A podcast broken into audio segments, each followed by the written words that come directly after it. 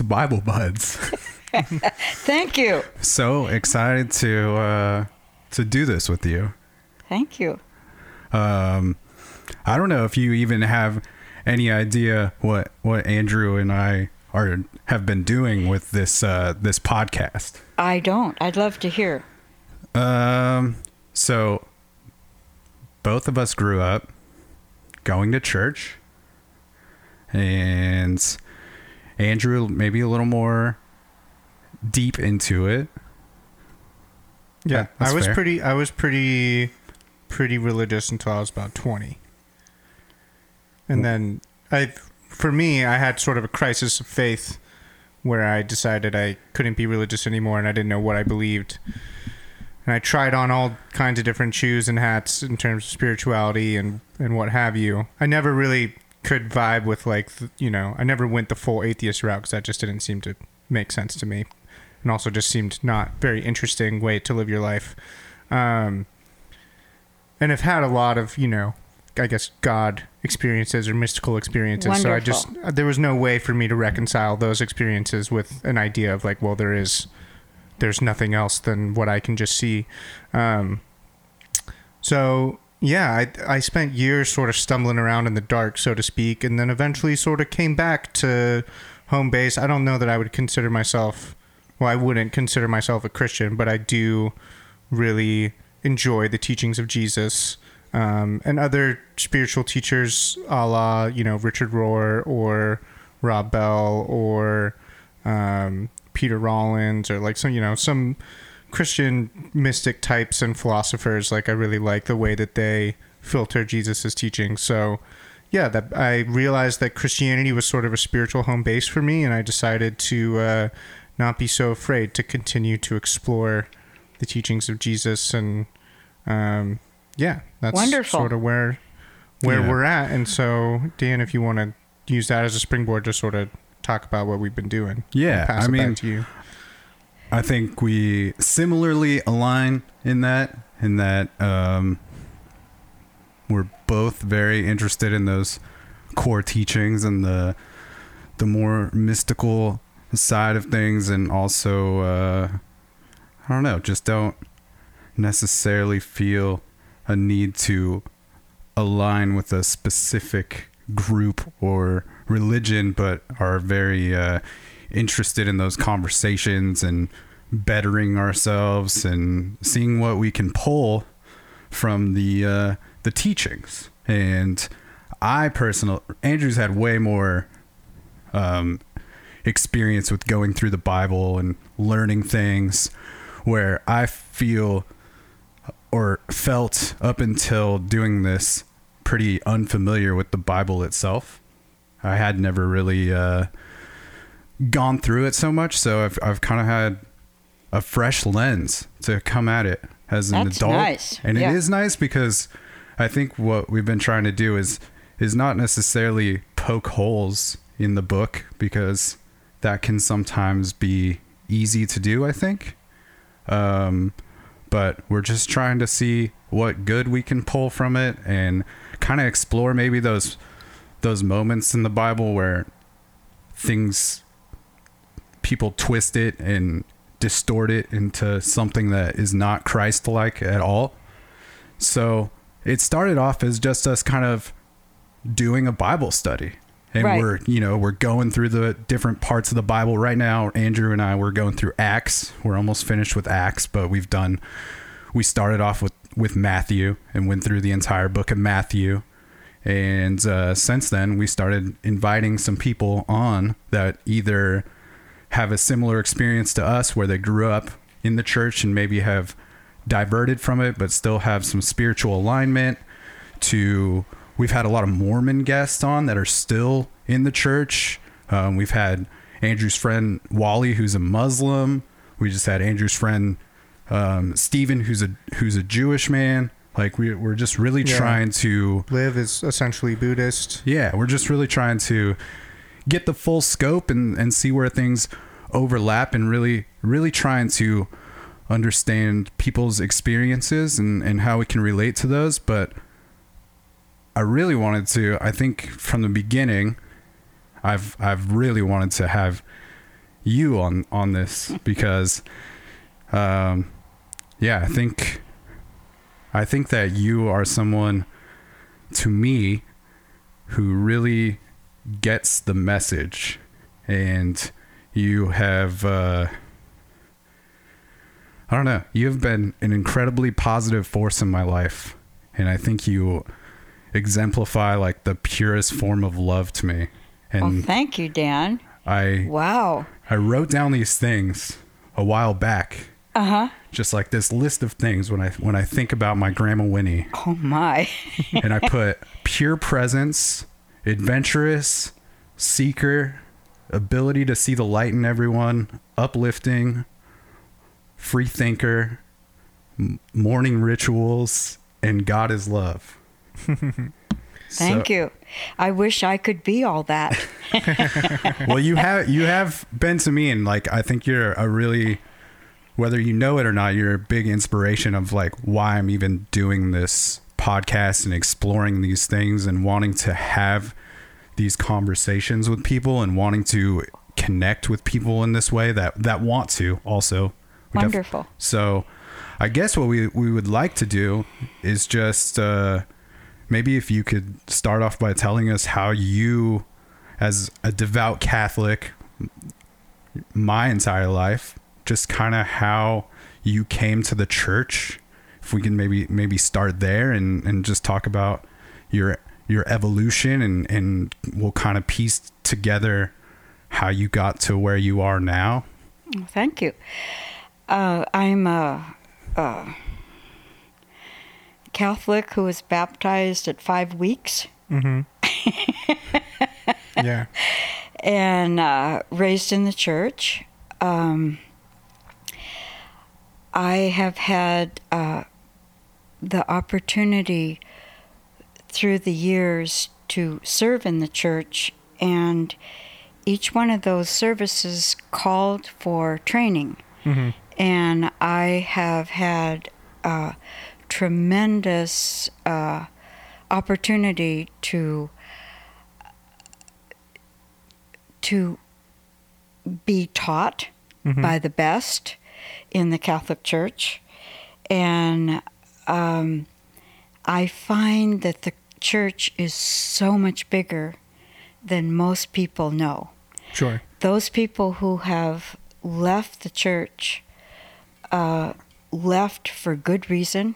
Sure. We were um, narrow and demanding, and uh,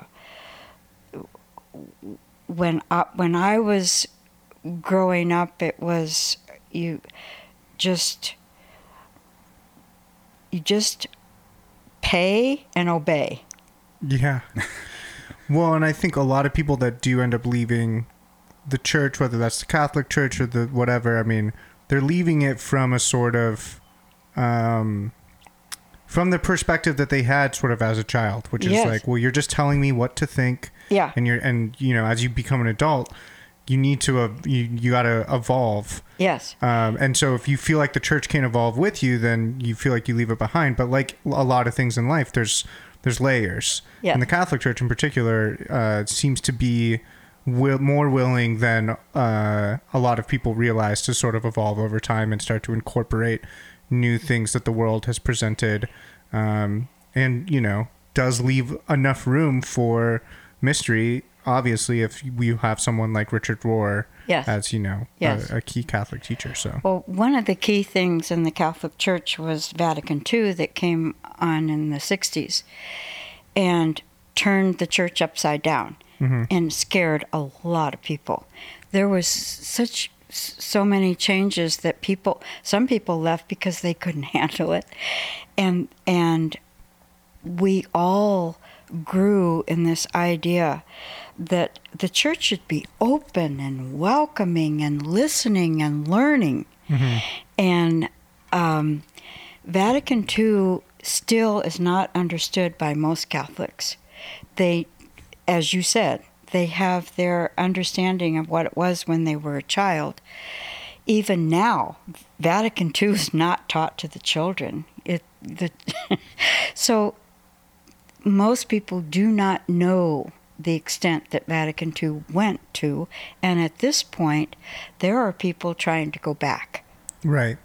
Well, that they don't want to live Vatican That's II. ha- that's happening in in lots of different uh, areas of our world right now. It's happening in American politics of people trying to go back, so to oh, speak, it- to it's such a crime. to yeah, some regressive version of something. But something. what is one of the most fundamental things in Vatican II that means so much to me is Vatican II states that our conscience is primary, it's supreme.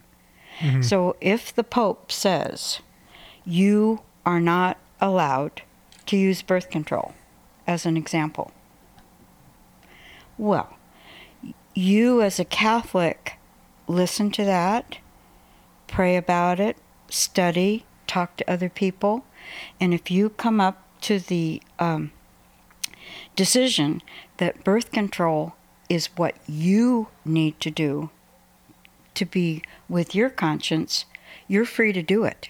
right. You're not breaking some uh, like staunch religious um, like law or commandment. There is none. Right. It's, There is it's between is n- you. It's between you and God. and- Absolutely. And Yeah. most Catholics don't know that.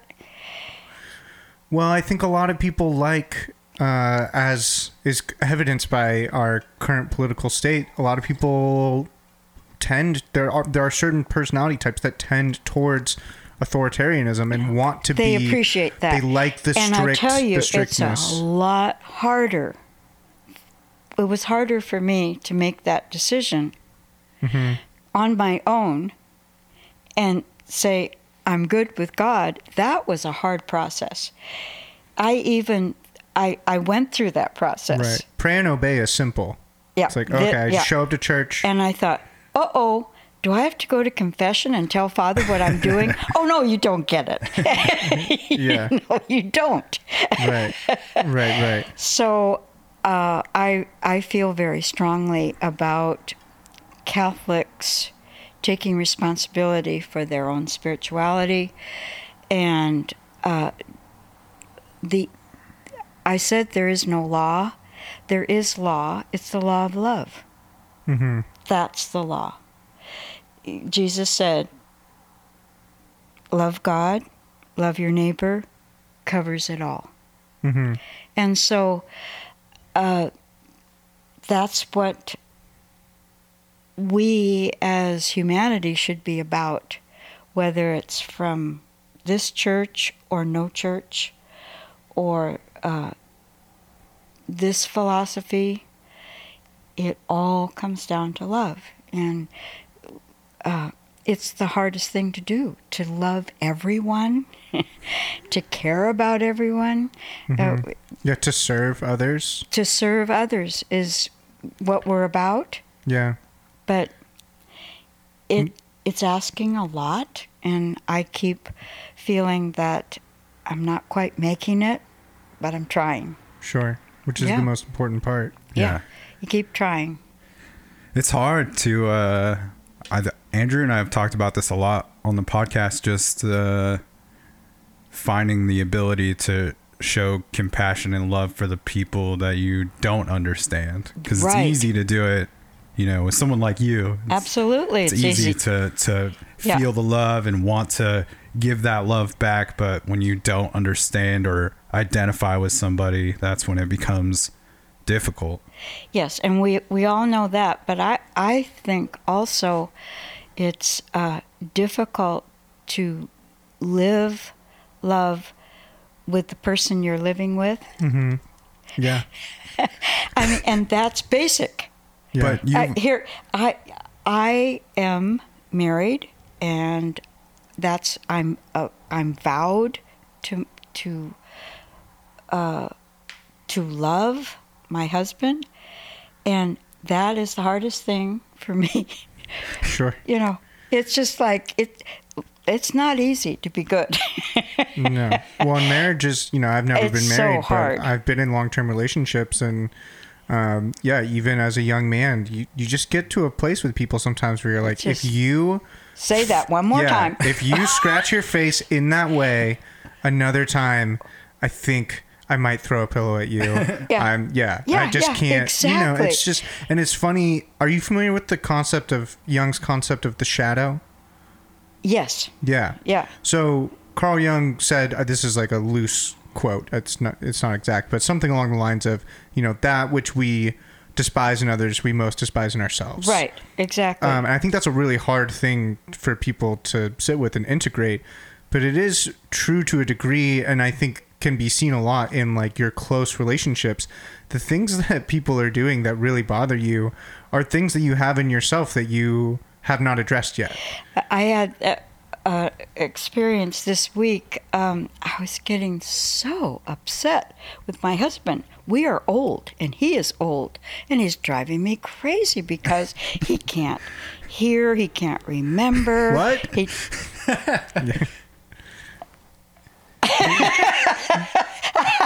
and uh, I thought, Winnie, you are old. Right. What are the things that you are doing that's driving him crazy because I'm old? You know, it, it's just Right. it, every stage of your life presents um, things that are difficult for you Yeah, to new challenges to yeah overcome. exactly And that's a beautiful way to sort of flip the script of like, okay, I'm very focused on, I'm very focused outwardly right now. Yeah. What about me though? Yeah, yeah. Because I'm not perfect. no So, no what am i doing that's driving him crazy Yeah. and it kind of but uh, the well, the that's how you challenge find is the, the, compassion, people right? yeah it's the challenge is the people you're living with i think Hmm, interesting. Let's back up a little bit and tell us a little bit about sort of your journey as a Catholic and how you move from, you know, at what point in your life and sort of what triggers this this movement from sort of standard pray and obey, show up to church, give author, you know, give your offerings, like just you know this sort of standard basic boilerplate spirituality to something much deeper. Uh, you know, like what Richard Rohr would call the sort of the second half of life. right What, right What what happened? Was there was there a life event? Like what what sort of triggers that? And, and what was the inner transformation like for you as you it, sta- it was started not to? a life event it was uh, continuing to study and to uh, uh, uh, be taught by the best leaders they were in the los angeles archdiocese Mhm.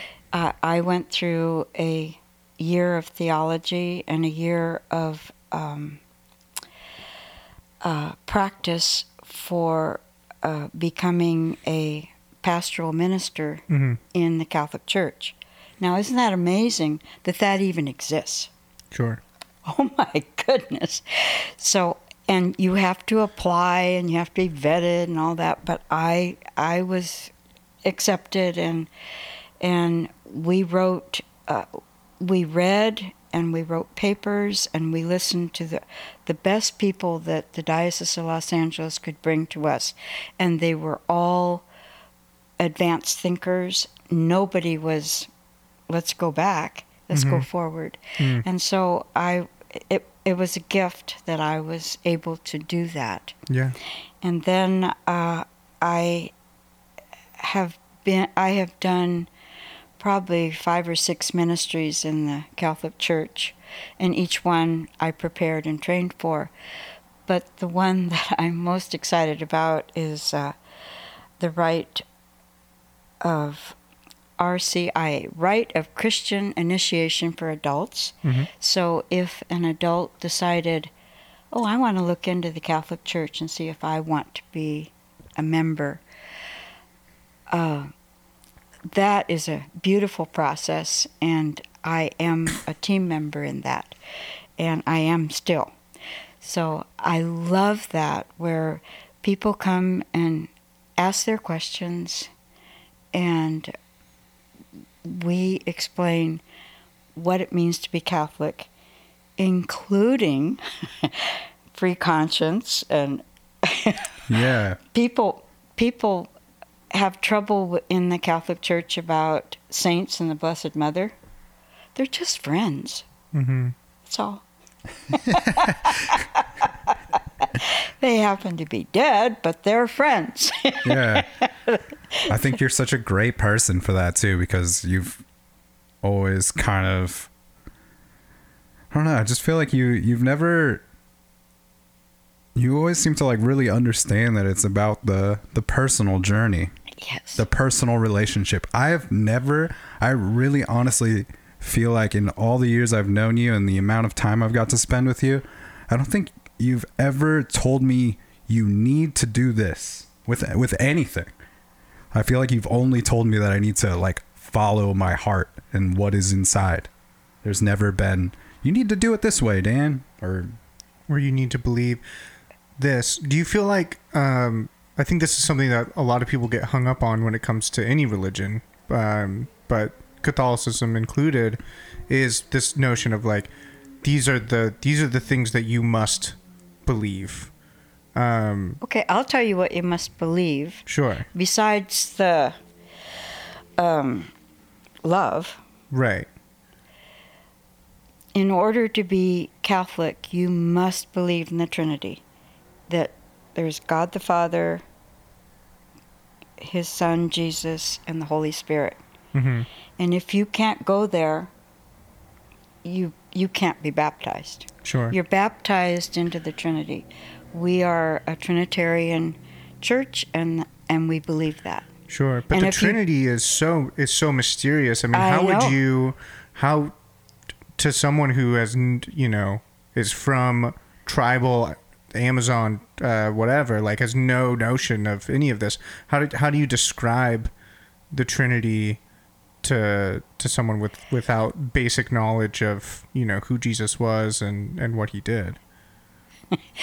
I'm going to make you laugh. Richard Rohr wrote a whole book on the Trinity, hmm and it was uh, the title was Dance was in the title. I can't remember. It, it, it's about oh maybe five or six years ago he wrote it.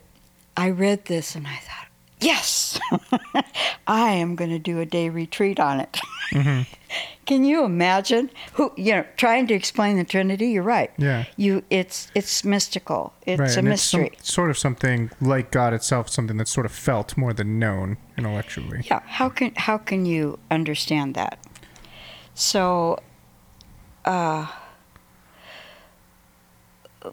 uh, many people believe in God, the Creator, Mhm. and so it's easy for to start there with God the Father, and then that He sent His Son, and the Holy Spirit is the love between them, hmm and uh, it's impossible to explain, but Sure. well, I always try to think of, um, I you know, I, tr- I try to find metaphors to try to understand things. Like if we were going to try to describe the Holy Trinity from the perspective of just like the human body, could we say that, you know, God the Creator is consciousness or maybe is is breath and then you know the the mind is the let's say consciousness is sort of the creator the mind is um, is the son and the holy spirit is the soul that binds it together or something like that. I mean do you have any good metaphors that you've uh, you know held in your mind that sort of help explain it? when we do explain it, uh, we do use passages from Scripture, God creating the world, and, hmm and uh, it does say in the New Testament that Jesus is God's Son, hmm and the Holy Spirit throughout the Old Testament and the New Testament, He's the breath. right Yeah. So, um, of course, when people are uh, asking and open, it, it's it's a gift of receiving. Uh, as you said, something you just intuit, something. sure So, well what i actually i really like that notion of maybe that's a better metaphor of you know god the creator sort of being like consciousness, soul, whatever you want to call it, the Son being your body, and then the Holy Spirit being the breath, Yeah. which is something that everybody is encountering constantly. Yeah. And it's not until you realize that you are encountering it's right there in front of you. You can't you can't divorce yourself from it if you wanted to. Right. So it's just ends up it's just you recognizing that it is with you in the present moment at all Yeah, times, just you're like right. breathing. Yeah. Right. Right. Hmm. Right. I like that. Yeah. Yeah. Was it uh what was it like growing up in the Powers house, Grandma? Like what were you was it a pretty rigid Okay. Catholic house or That's were fun. or did you That's fun. Where did you grow what geographically where did you grow up? I grew up. Uh, well, we traveled. I was uh, an army brat Okay. because I was born in 1938. Sure. and uh, 41 the war started second world war and my father was in um, the transportation corps and so we traveled around at, when i was little and by the time i was nine we were settled in southern california so i i had a wonderful experience traveling and the the military was entirely different than it is now. Mm-hmm.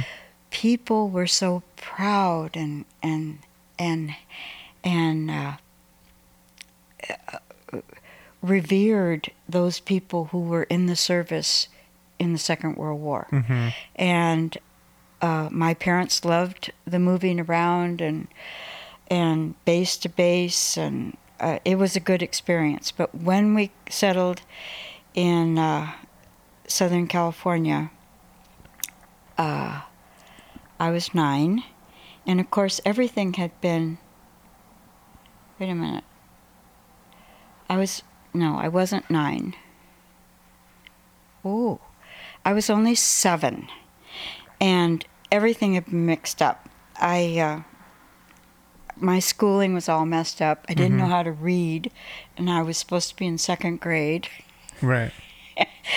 and uh, I had not made my first communion, and everything was.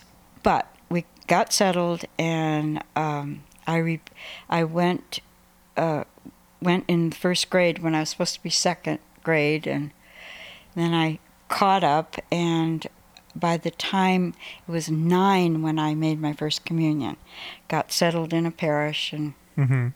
and uh, I'd like to get back to that. But your question was, what kind of house was this? I guess I just meant more from uh the standpoint like were your What parents, were? okay, devout that's what I was going to get back to. My mother was the original free thinker, and she never bought that she should do what she was told in the church. Mm-hmm. She always did what she thought was right. Sure. And my father was the exact opposite. He's just, you know. So, but my father was my father was a happy Irishman. He wasn't strict or mean or anything about it, but uh, he made us get down on our knees and say the rosary every night. Mhm. We hated it, absolutely hated it, including my mother. Oh no. but for 15 minutes we did it, and uh, I I always my my mother was wonderful in thinking things through, and so when it came time when I was an adult to see that we were supposed to be using our own conscience, it made so much sense. That's Uh. what my mother was like. But uh, uh, my father was religious, and my mother was, well, Curious, maybe. but we uh, we went to church every Sunday, Mm-hmm. and I went to Catholic school. Uh, I went to public school until sixth grade. Then, in the sixth grade, we changed to um, Catholic school because my mother was afraid of San Fernando Junior High. She was afraid that it was too rough for her little girl. Mm-hmm. So that's why. That was the only reason I went to Catholic school, is not to go to that public school. That's a, that's still a thing. That happens with a lot of kids. I feel like. But I would, if you don't mind, I'd like to get back to the uh, First Communion. Oh yeah. I was older. I was nine. I understood what this was about, and I had a spiritual experience at my First Communion. I knew that I was different and that I had received the Lord. And and not just at the time but during that afternoon I'm outside and I'm thinking, "Oh." And I thought, "Does everybody feel this way?" And I kind of knew they didn't. Mm-hmm. And I thought, wow. And then when I went to Catholic school in the sixth grade, I went to Mass every day. And the reason that I am so excited about being Catholic is Eucharist. It's always been my focus, and uh, Eucharist is real for me. Mm-hmm.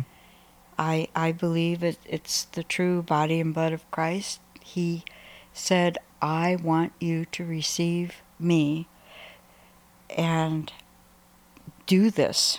And I believe that and Eucharist is my center. And it started when I was 9 and then when I was in 6th grade it cemented and I learned what the mass was about.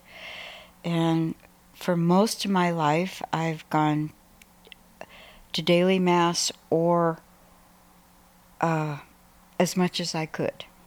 So that's that's what Catholic is for me is Eucharist. Yeah. That stuff really keeps you in Yeah. tune and and clear minded with that. Yes. Yeah, Yeah. we were. It, it was. Uh, it was nice getting to talk to Andrew's friend Wally, who's a Muslim, and he was talking about that. Um, just how how important it is for, you know, the daily prayers, those five times a day, where you're you're purifying yourself. You know, it seems like maybe you you have like a similar feeling about receiving that that Eucharist every day and going to that daily mass. Yes. But I also think that it's really, really important to have your private time praying. Mm-hmm.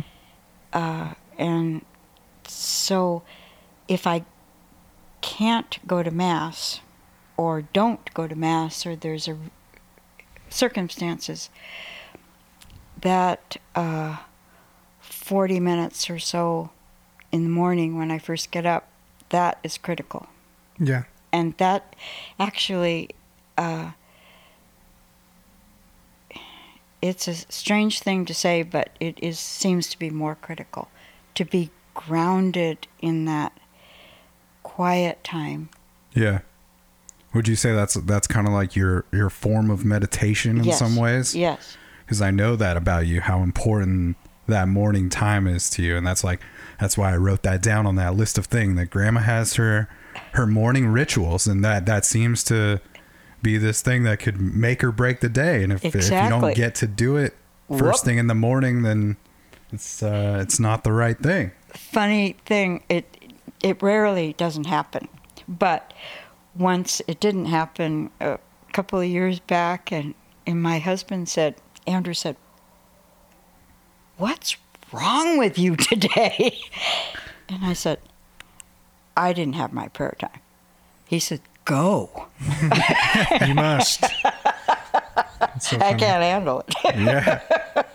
I think that's so cool though because uh, i don't know. I've tried to do the morning thing. I haven't quite gotten there but i think so many people just wake up with just enough time to get their day started and you're immediately in work or you're immediately in school and never really take that time to find that alignment time. And you feel like you're scrambling all day Yeah, that's something I've been trying to. I, so I used to do morning ritual, um, for like a year and a half. I was really solid with it. I'd wake up every day. I'd meditate. I would do Tibetan rites, which is basically just like yoga. Yeah. So I'd move my body a little bit. yeah Um, and you know, I would like put something healthy in my body, and then I would just sort of like sit for 10 minutes and if i wanted to play guitar or i wanted to read or that was my time to do whatever and then i would start my day and then i sort of lost it. And then you know every time i try to go back to having a morning ritual it's like i have too many things that i'm telling myself i need to do. Like you need to wake up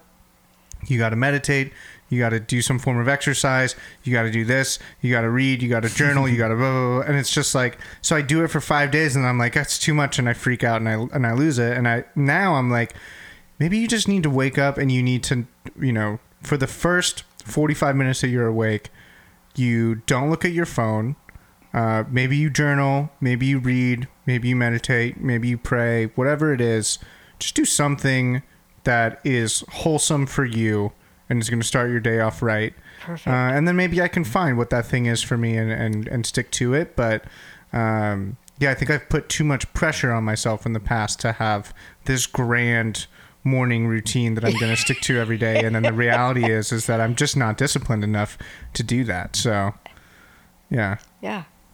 Is your morning to morning pretty different, or, or do you kind of have a steady regimen of what you like to do every morning? I have regiment, and I that helps me because otherwise uh, I'm I'm not one of those beautiful people that can sit and meditate and not think about anything.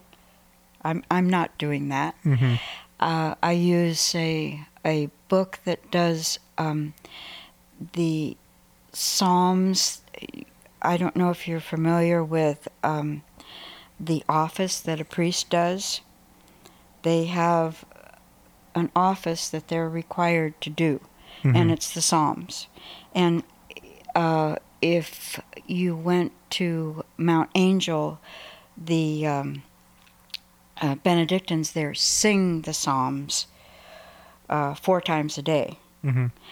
But there's a a smaller version of it in the book that I use. So I begin with the Psalms that the priests are doing that day, and then it goes into um, something about uh, a person who has spent their life well.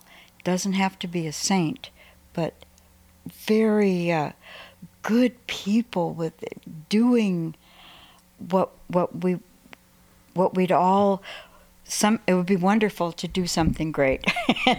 You're reading about these people who are doing beautiful things. And then it also has uh, the scriptures from the daily mass. And i love to do that because if you're I would I do that even when I go to mass because I've already read the scriptures and I can think about what that is for me and there is in this particular book which I use there is a reflection on the scripture. So all that uh,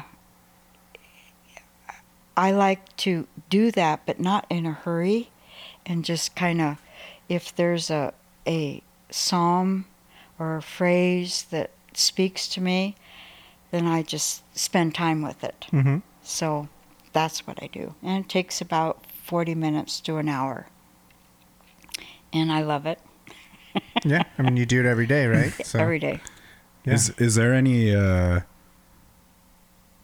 daily decompression at the end of, at the end of the day that you like to No, participate in? I'm terrible.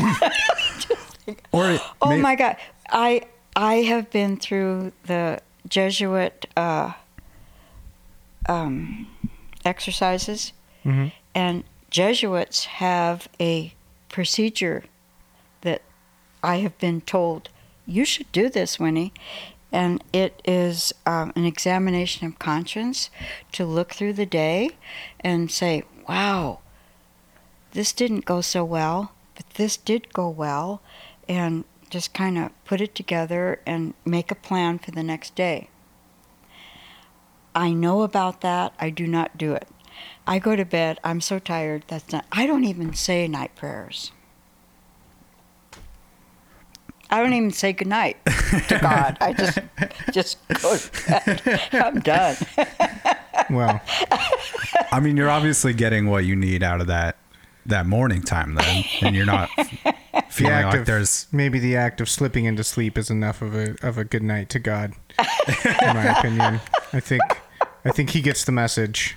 Did your uh, desire to connect with people through servicing your community start from a pretty young age? Because I remember being a very young boy, and every time I would go visit you, often I would go with you to the convalescent home, and you would spend time with people there so much and just and which I always thought was like so nice because I'm sure a lot of those people didn't have anyone visiting them Right. and you uh always seem to take the time to do that.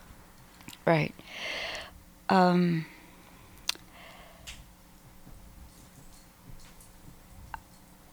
when when I was in high, I went to a Catholic high school and got connected with a priest who was in the inner city, and I went down to the inner city on a bus, and I cannot believe my mother let me do that. Yeah. I can't. I just. It was wild, but I, in high school, I. I was very committed to service, and uh, considered a, a vocation, and uh, actually, I wanted to be a priest. hmm couldn't do that. And I thought about being a sister, but uh, the problem was that I was dating this handsome man I married, and I knew that I would be distracted and this probably wouldn't work out hmm because I was interested in um, uh, a relationship with a man.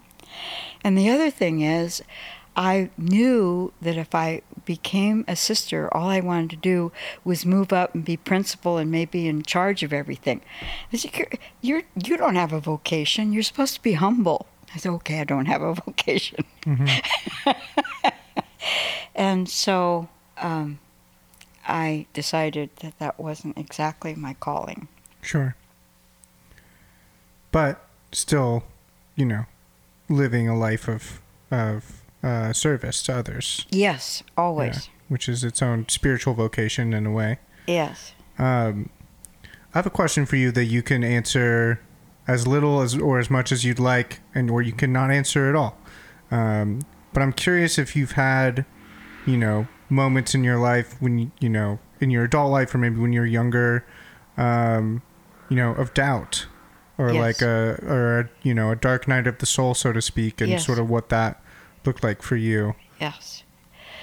Um, most uh, recently, uh, we moved from Scottsdale to come up to Portland, and we expected it to be. It was a um, definite uh, spiritual reason that we came Mm-hmm. we we we didn't have a church and we didn't have our family and we didn't have our community and that was more important than a beautiful house in the sun S- Mhm. and we felt i particularly felt that this was the right god thing to do and our house sold in two days and i said oh yeah Yeah, it's God's all into this. yeah. He's listening. and then we moved up here we couldn't find a house. Right. we didn't and i was so disappointed in that lack of trust and faith and everything's fine. And uh, dan actually invited me to do this uh, this summer. And i said i can't do that. I'm lost. Mm-hmm. because i'm not trusting Right. and I felt really bad about it every day. It, but it didn't seem to help. Just Sure. like, why isn't this working? And and I, I, I did. Uh, I did try to pray every morning, but it wasn't. It wasn't. It wasn't good. Pa- patience never gets easier.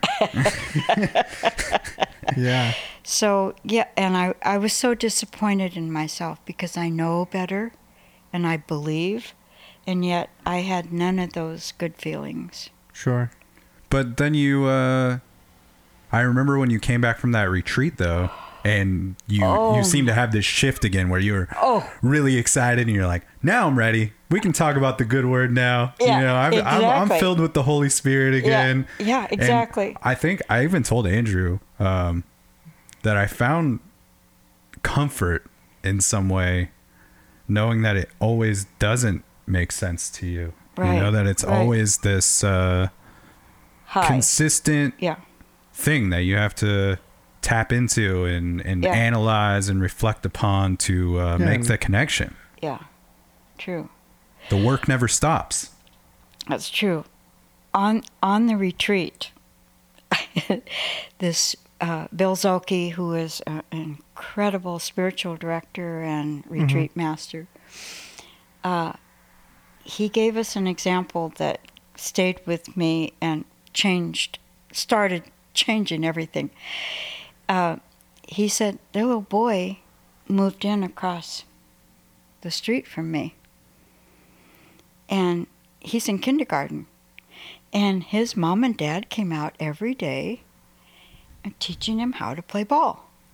And they'd throw the ball to him and he couldn't catch it. Mm-hmm. And he'd pick it up and and do it again, Dad. I'll try I'll try again. Mm-hmm. and he kept he couldn't catch it and so over and over he'd throw it back dad mom give me another chance i'm going to catch i'm going to learn how to catch this Mm-hmm. and i thought that's it that's exactly what was happening is god was throwing the ball every day to me this summer and i didn't catch it Right. and I felt so bad about it, and I felt more like a sinner. Sure. And this little boy just said, I'll try again. Right. He didn't, and his mom and dad were thrilled with him because he was trying. They weren't mad at him because he didn't Sure. catch the ball. And that just, that, that was so helpful to me that I needed to throw the ball that back reminder. and not Yeah. give up. When it sounds like to me that you know it wasn't that you were disconnected from God through lack of trying. It just you know life is life is finicky like that, and there's a spiritual notion that I really like. That I mean, spiritual new agey. I don't know what you want to call it, but basically just that the growth is in the return. Right, so it's in the throwing the ball back and saying, I'll, exactly, I'll but again. I wasn't throwing the ball back. Well, because you were except the beating next your day. you were beating yourself up for The not catching it, right? So we had a private time with our with Bill Zolke on the retreat, Mm-hmm. and I said, "Oh, I get what I was doing, but how how many times or how quick do I have to throw the ball back?" And he said, "You got to pick it up right away. You can't stand there, sit there in the car or in the house." moaning and groaning that you don't have a house and nobody cares, you have to pick up the ball right away and throw it back. Yeah. I said, Oh, that's what went wrong, Because that's the only thing you have control over, I guess. is mm-hmm. trying again. But right away, he said. But at the same time, I think it's important to yes, right away. There's you know that other adage of like you know best time to uh, plant a tree was hundred years ago. Second best time is right now. So if you miss the chance, you know again you can stew on like oh I should I should have picked the ball up and thrown it back and tried again, and I didn't. But it's like okay, but what but what about right now? Right, exactly. you you're, if you at the moment that you recognize that this is happening it's like you're saying okay now's the time to now's the time to return See, but what I did was ruin every day right because I didn't get to throw the ball back till the next day. Mm-hmm. Mm-hmm. And he's just pick up the ball, throw it back now. Right. You were calling every day a wash, saying like, Yeah. ah, yeah. And then some- Morning rituals didn't go well today, so sometimes you have to throw the ball a different distance too. Oh, it's like not always the that thing was- that the. I think you even maybe mentioned that that the line is always moving and that distance is always changing. And that's how I feel about the marriage relationship now. It's getting harder. you know? That's not comforting, Grandma. That's Well, I'm just, I'm just teasing you. um, What's up, Francis? Is Grandpa home? seems like it. he says he can't go because he's got a leash.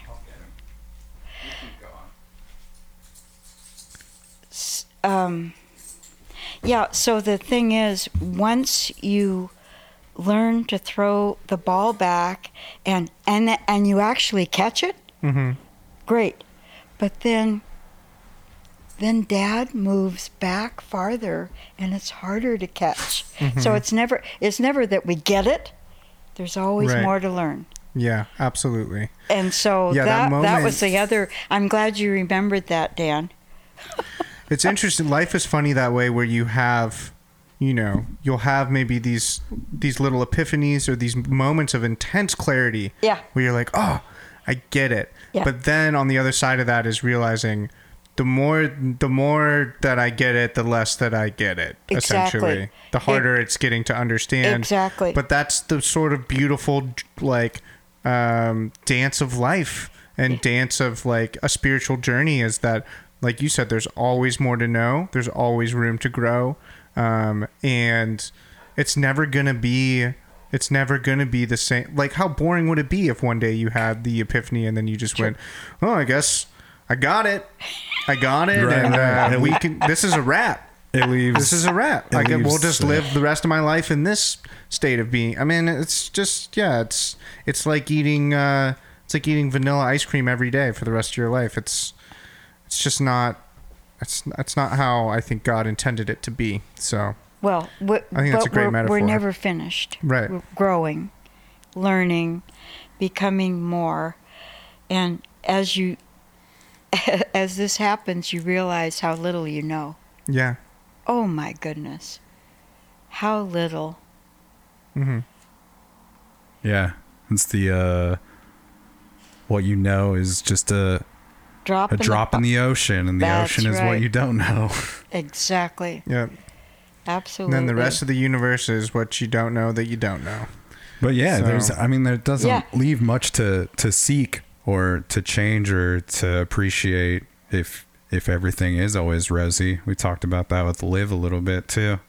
Yeah, sometimes you need those moments of of doubt or sadness or uncertainty or whatever. I mean, that's where you grow. That's right. That's those are the moments for growth That's um, true. on on a big scale within yourself. And so, yeah, we were just having this conversation with my roommate on Thursday, where it's like part of my, you know, journey is is learning to cherish the sadness as a gift Exactly. as an opportunity for me to grow as a and, and learning to to take on the challenges of life as an opportunity to learn and grow as opposed to this is something in my way that's getting in the way of me being happy yes. and it's like life isn't this is something i love about peter rollins i don't know if you know who I that is, but he's a great christian theologian and philosopher and one of his main core messages is life isn't a you know in america we think life is about being happy all the time. Life is not about being happy all the time. That's not even that wouldn't even be a meaningful life necessarily. Life is about accepting what is. It's about growing. It's about using challenges to become a better person and to love people better and to serve better.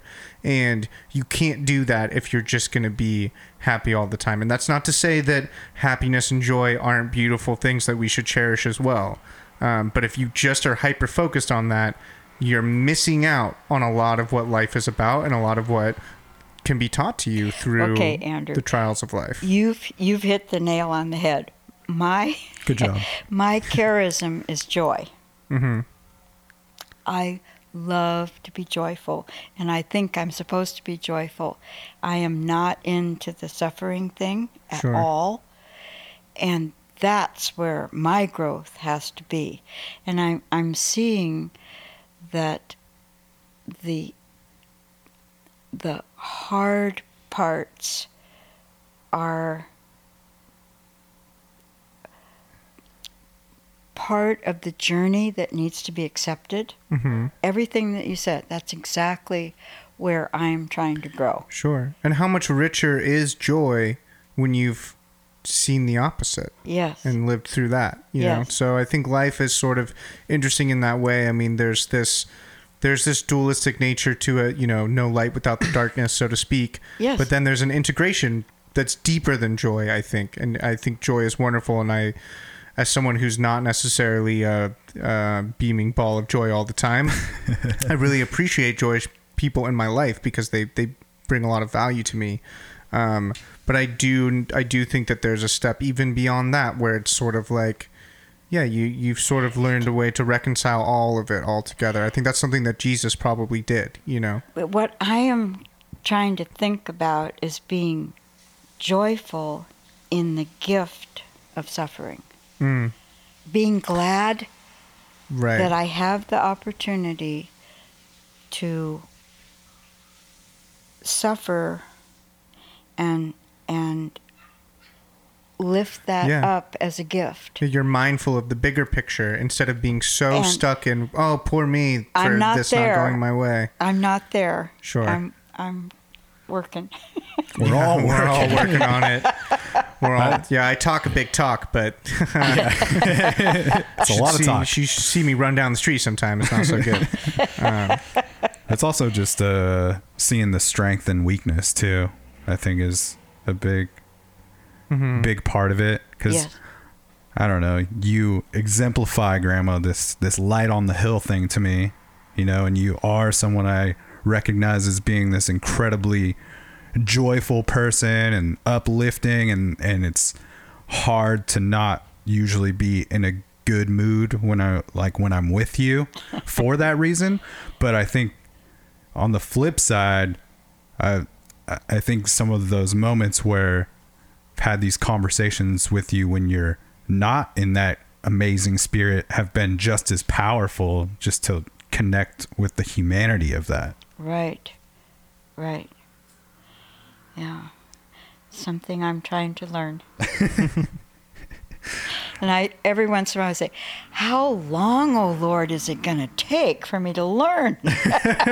and it's never over. How long, oh Lord?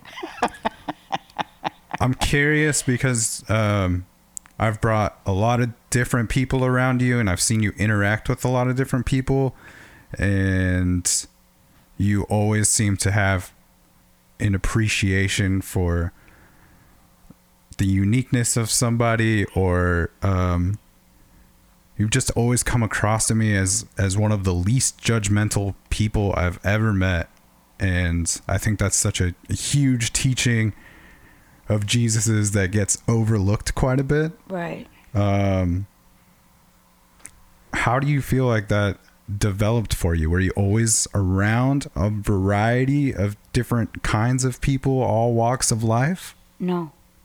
No. No. No, I I don't think I did anything. I think may, possibly it's a gift. It's definitely a gift, that's for sure. I don't think I did anything. It's just, um, I, I believe that everyone uh, needs love and affirmation, and there's, it's easy to give. Mm-hmm. Yeah. Especially if you're cultivating it within yourself, then you should have plenty overflowing for others. Right. But I I think Dan you see me when I'm with others. I'm not that great by myself.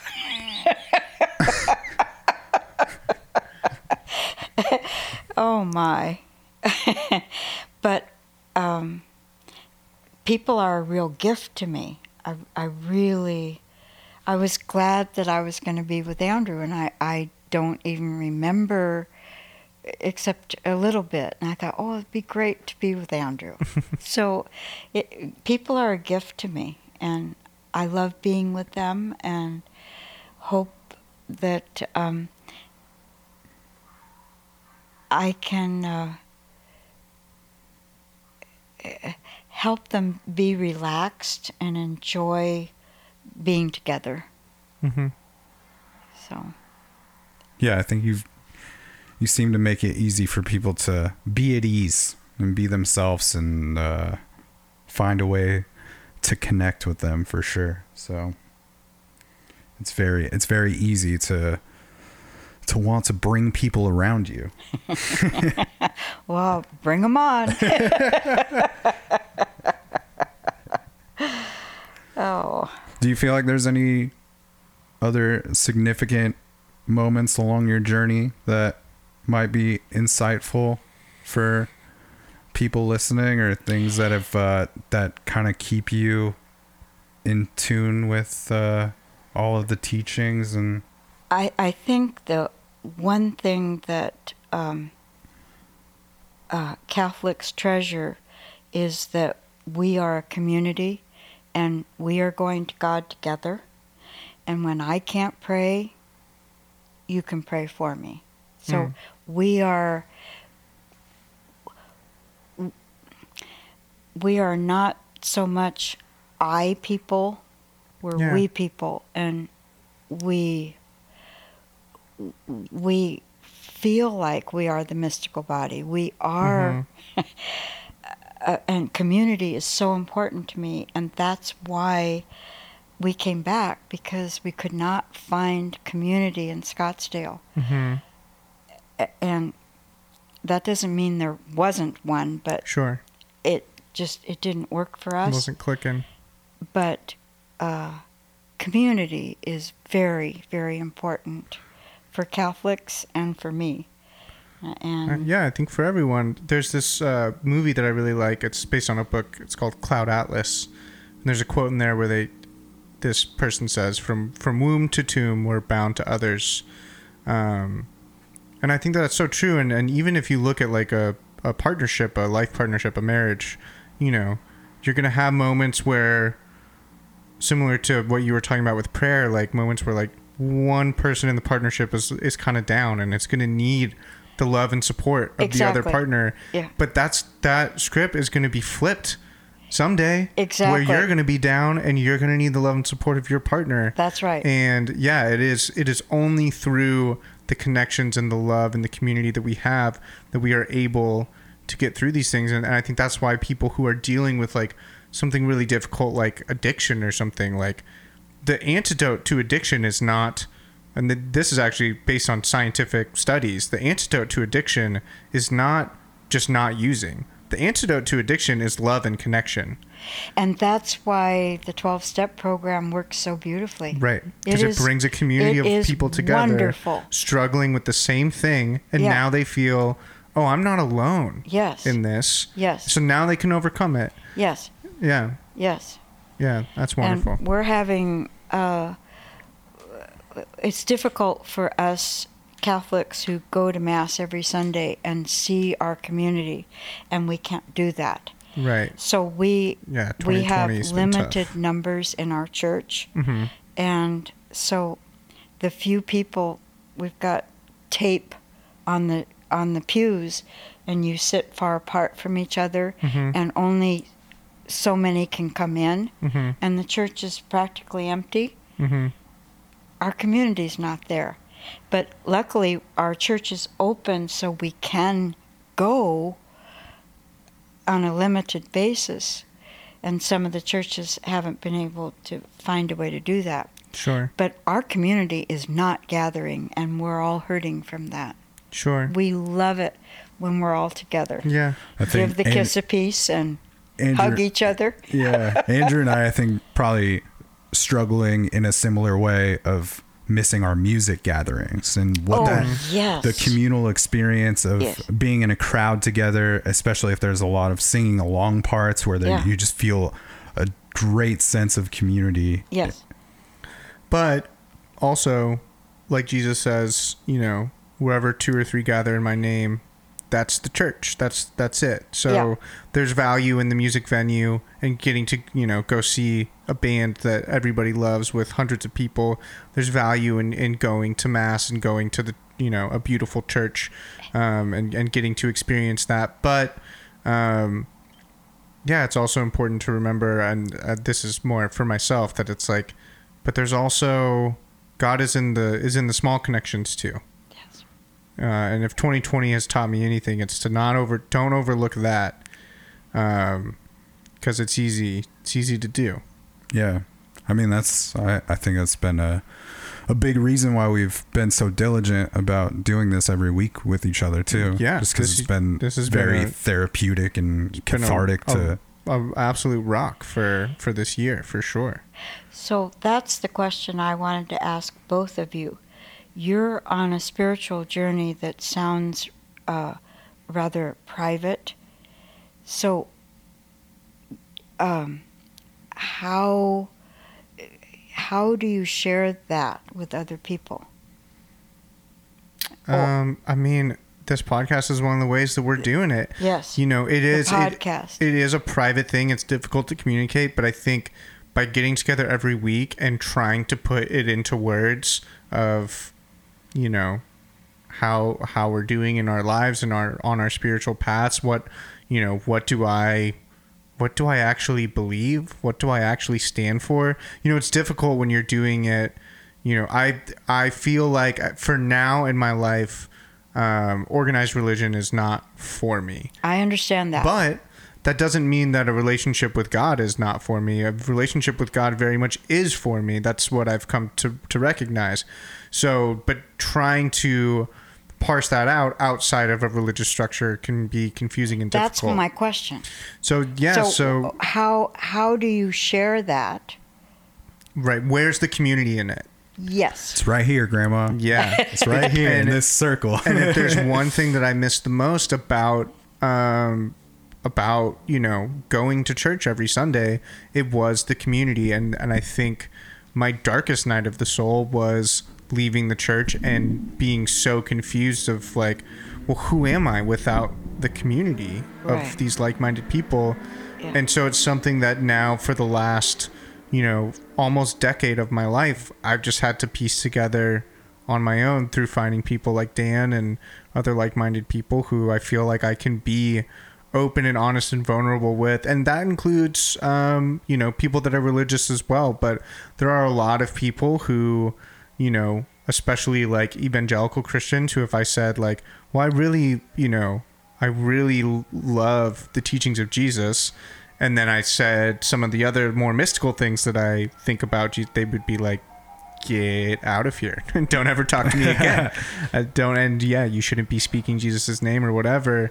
Um, but yeah, I just, you know, for me, I, I very much lean into the mystery and anybody who's willing to do that with me, regardless of if you are a part of a, a religious group or not, uh, if you're willing to lean into the mystery with me, then I think we can be, you know, in in communion together so, with God. Andrew, are you do you have other people besides the podcast that you share with or talk to? Sure.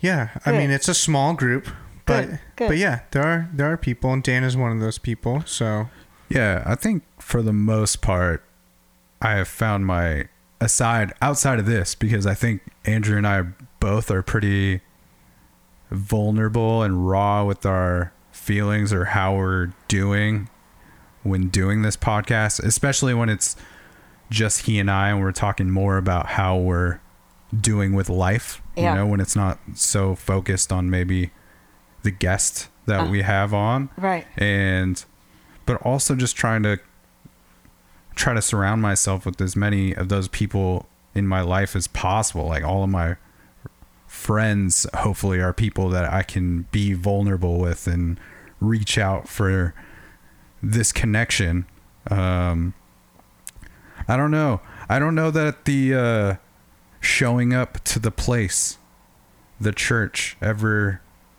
spoke to me that much. Right. I guess. I understand. That part.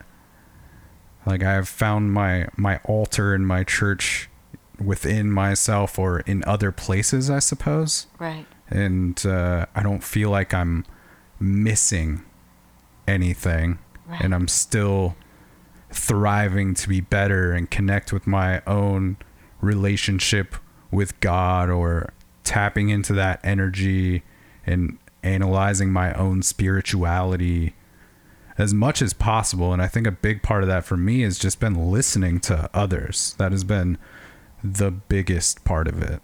That's great. Wonderful. Being open, listening. Yeah, and that's another thing that you seem to pick up from an early age that it's uh it's about the personal relationship and uh I think there's a lot of a lot of obviously there's a lot of great things within a, a church community, but it also in some places just seems like a lot of the message is getting missed. Right. And I don't Oh, I don't I- like that part. And I we've talked understand. yeah, we've talked a lot just about how many of these people that who go to church every Sunday. yeah, but also like how many of these people that identify as being a white supremacist or a you know a racist person also identify as Christians. Yeah. And that Yeah, they're Yeah. incongruent. you know, it, it, It it just seems like work. the message gets gets missed a lot. And while I appreciate some of the rituals, um, the amount of time I've got to spend with you and Grandpa in your house, and I'm like so appreciative for the amount of time I got to to live with you guys and be with you on a daily basis. Like I I love that you to pray before every meal and just like take that time to show appreciation, the intention. And I try to carry that over, I guess, however I can into my life. Wonderful. Thank you. Yeah. So Dan lived with us for a year, and then he a went. couple. Wait a minute. Yeah. He lived with us for a year. Then he said, "I'm going to get an apartment." So he left for a year, and then he came back and he says, "Could I move back?" And we said, "Yes." we loved it Come too. on in. Yeah. Someone else to walk Francis around from time to time. that, yeah, that's forever a, a treasured and important Perfect. Yeah. Oh, important time for me. Yeah. Yeah. and you have just like i said at the beginning of this you have been a, a powerful positive force in my life Thank you. and uh, i think you get to often you get to make a, a different connection with your grandparents than you have with your parents Right.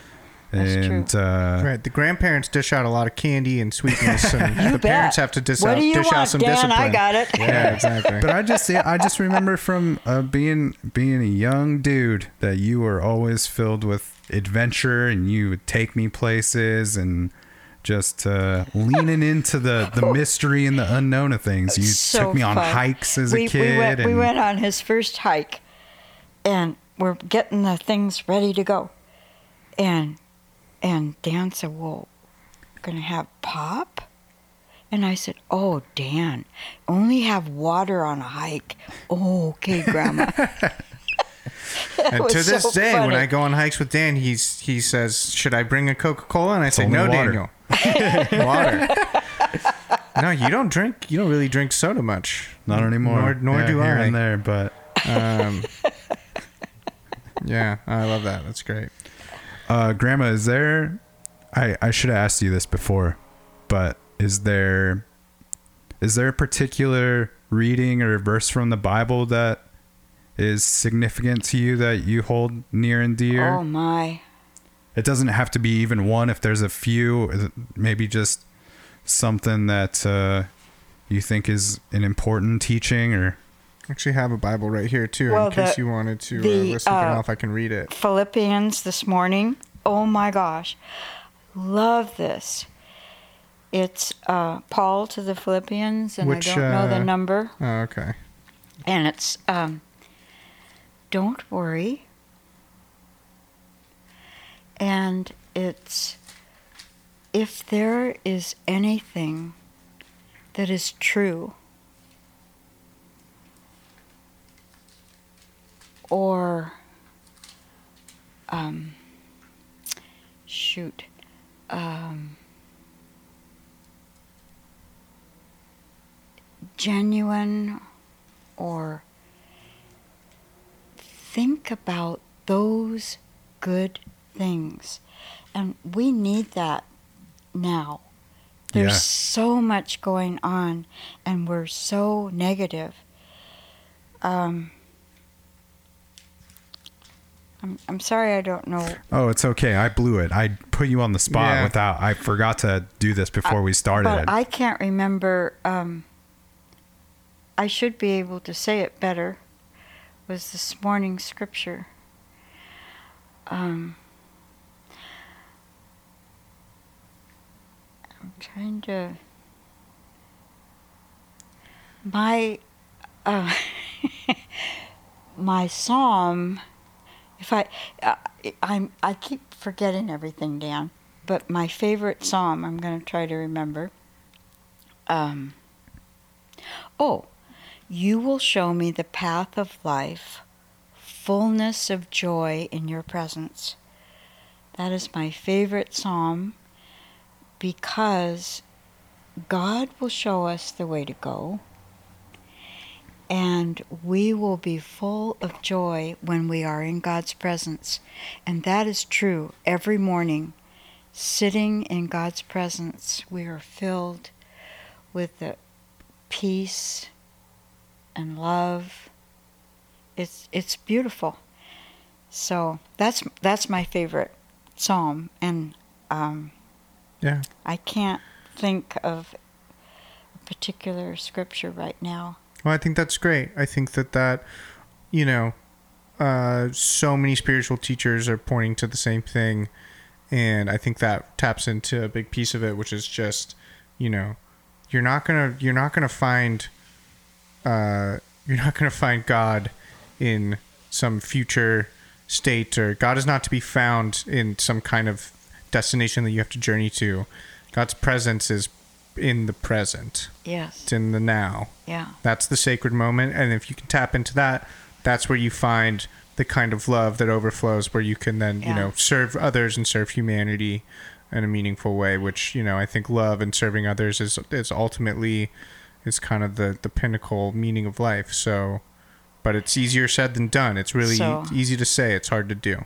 My my quest is to live in the presence of God, hmm being aware that God is present with us, to to be there all the time. yeah. And you were talking about um, uh, oh the the prayer five or six times a day. Yeah. There the um, I read uh, um, um, Chittister. She's a Benedictine nun, hmm and she wrote um, the Benedictine Way for lay people. And one of the chapters is how every time the bells ring, they stopped and remembered what they were about, Mm. remembered God's presence. So I read the book and I said, Andrew, I want a chiming clock. So that every time it chimed, I could stop Yeah, and And- remember. and the clock doesn't work anymore. But I love that idea. Every hour, the chiming of a clock, you can stop and remember God is present. hmm And I, I, I would love to live in the presence of God. And Well, it seems like you're doing a, a pretty good you job. You only do that when you stop and be quiet. yeah. And I'm a yuckity yuckity yuck. Uh, Let's be yeah. with some people now. well, I think I think one of the most significant moments as that I've had with you as as an adult was you uh, kind of breaking down the God is love thing to me on an airplane ride we had back from Florida. And uh, I don't know what I've I've brought it up on this podcast numerous times, but I don't know what it was about that moment. You just explaining this very simple thing to me about God is love, and I've kind of uh, that is carried over with me heavy, and just trying to when I'm doing something or of of significance of thinking is there is there love in this Wow. Beautiful. So thank you for for all of the the nuggets of of goodness that you have uh, not only shared with us on this this episode of Bible Buds, but just like what you have given to me in my my everyday life is is incredibly significant, and I'm just eternally grateful for your presence. Thank you, Dan. You are loved. I feel it. And you You're loved loved too, too, Andrew. Oh, Yeah. thank you so much. Yes, we And- are loved. Yeah, thank you for sitting down with us today to, to chat with us. This was a lot of fun. So Thank you. Um, yeah, I would put all the links for my grandma's Instagram and Twitter, but she's she's a smarter woman than, than that. She doesn't have these these social media things to distract frivolous tools, from life. But you smoke, pray, love in there, and then you go and you bless up. and you don't be a racist, and you follow Jesus's teachings into the light. Um, is there anything you'd like to to leave us with, Grandma? Feel good about what we've done here today, this communal experience. Absolutely. Well, Good. Very, very good. Thank you. yeah, thank you. So we'll just add a joyful hallelujah. Hallelujah. Hallelujah, amen. and uh, hopefully, hopefully you'll uh, grace us with your presence in the future of doing this because we we plan on you know keeping our our Sunday church going. That's right. Beautiful. Yeah. Thank you. Thank you, Grandma. Love you so much, and uh, we'll be back Yeah. with another fresh episode. Dan, I'm proud of what you're doing. That's beautiful. Thank, you. You're I I mean it when I say that I can't imagine that you're not a big reason why I have some desire to do this or connect with uh, with people on this level. Thank you. Yeah, absolutely. Uh, all the links in the episode notes, so you can send us an email if you'd like. You know, if you want to feel some of that that Grandma Winnie Holy Spirit, keep tuning in. there you go. Hallelujah. Thanks, Grandma. That was fun. Wow. That was fun. Well, I was. Uh